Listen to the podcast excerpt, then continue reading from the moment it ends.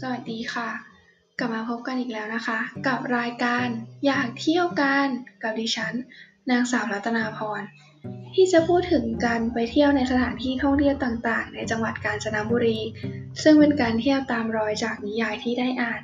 ซึ่งสถานที่ต่อไปที่อยากจะพูดถึงก็คือ ทางรถไฟสายมรณะค่ะหากนับหมอนหนุนรางรถไฟมีเท่าไหร่ จำนวนผู้คนหรือเฉลยศึกที่ถูกเกณฑ์มาสร้างทางรถไฟสายนี้ก็ตายไปเท่านั้น นี่คือคำเล่าขานถึงเส้นทางรถไฟสายประวัติศาสตร์ไทยพม่า ที่มีระยะทางกว่า 415 กิโลเมตร มันคือความพรุโหดทารุณและยากลำบากของสิ่งที่เฉลยศึกได้รับ จนได้รับการขนานนามว่า เส้นทางรถไฟสายมรณะ เส้นทางรถไฟสายมรณะสายนี้ ได้สร้างขึ้นในช่วงสงครามโลกครั้งที่สอง โดยที่ใช้แรงงานจากเฉลยศึกฝ่ายสัมพันธมิตร และกรรมกรชาวเอเชีย ที่ทางกองทัพญี่ปุ่นได้เกณฑ์มาสร้าง เพื่อใช้เป็นเส้นทางยุทธศาสตร์ผ่านประเทศพม่า ซึ่งในปัจจุบัน เส้นทางนี้ไปสิ้นสุดที่ปลายทางที่บ้านท่าเสาหรือสถานีน้ำตก จุดที่นักท่องเที่ยวให้ความสนใจมาก ก็คือช่วงสะพานข้ามแม่น้ำแคว และช่วงโค้งมรณะ หรือถ้ำกระแส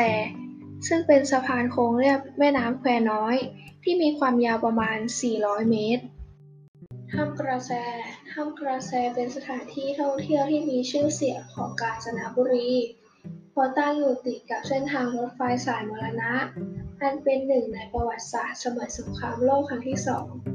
และถ้ำกระแสนี้ก็เคยเป็นถ้ำที่เคยเป็นที่พักของเฉลยศึก เมื่อตอนที่สร้างรถไฟเส้นทางสายมรณะนี้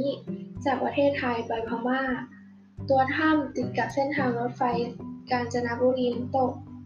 เป็นทางรถไฟสายประวัติศาสตร์สมัยสงครามโลกครั้งที่สองที่ปัจจุบันสิ้นสุดลงที่สถานีรถไฟน้ำตก ภายในถ้ำโปร่งและมีพระพุทธรูปประดิษฐานอยู่ มองจากปากถ้ำมาที่บริเวณรถไฟ จะเห็นทิวทัศน์ที่งดงาม และสามารถมองเห็นแม่น้ำแควน้อยอยู่เบื้องล่างด้วย ซึ่งบริเวณนี้เป็นจุดที่สร้างทางรถไฟยากที่สุด เพราะว่าเป็นเส้นทางโค้งเรียบเขา สถานีรถไฟถ้ำกระแสจะมีรถไฟผ่านทั้งหมด 3 ขบวนต่อวันถ้ำกระแสมีความลึกไม่มาก แต่ก็พอที่จะเป็นที่พักของเชลยศึก เมื่อครั้งที่สร้างเส้นทางรถไฟสายมรณะได้ และเราก็สามารถเดินบนบนเส้นทางรถไฟได้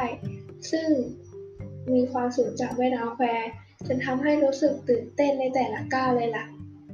ยิ่งได้อ่านหาข้อมูลก็ยิ่งอยากไปมากขึ้นเรื่อย ๆ นะคะ แล้วก็ต้องขอขอบคุณข้อมูลจากการเว็บไซต์กาญจนบุรีเซ็นเตอร์ และเว็บไซต์ไปด้วยกัน สำหรับวันนี้ EP นี้ก็ขอจบเพียงแค่นี้ EP ต่อไปเราจะไปพูดถึงที่ไหนมารอฟังกันนะคะ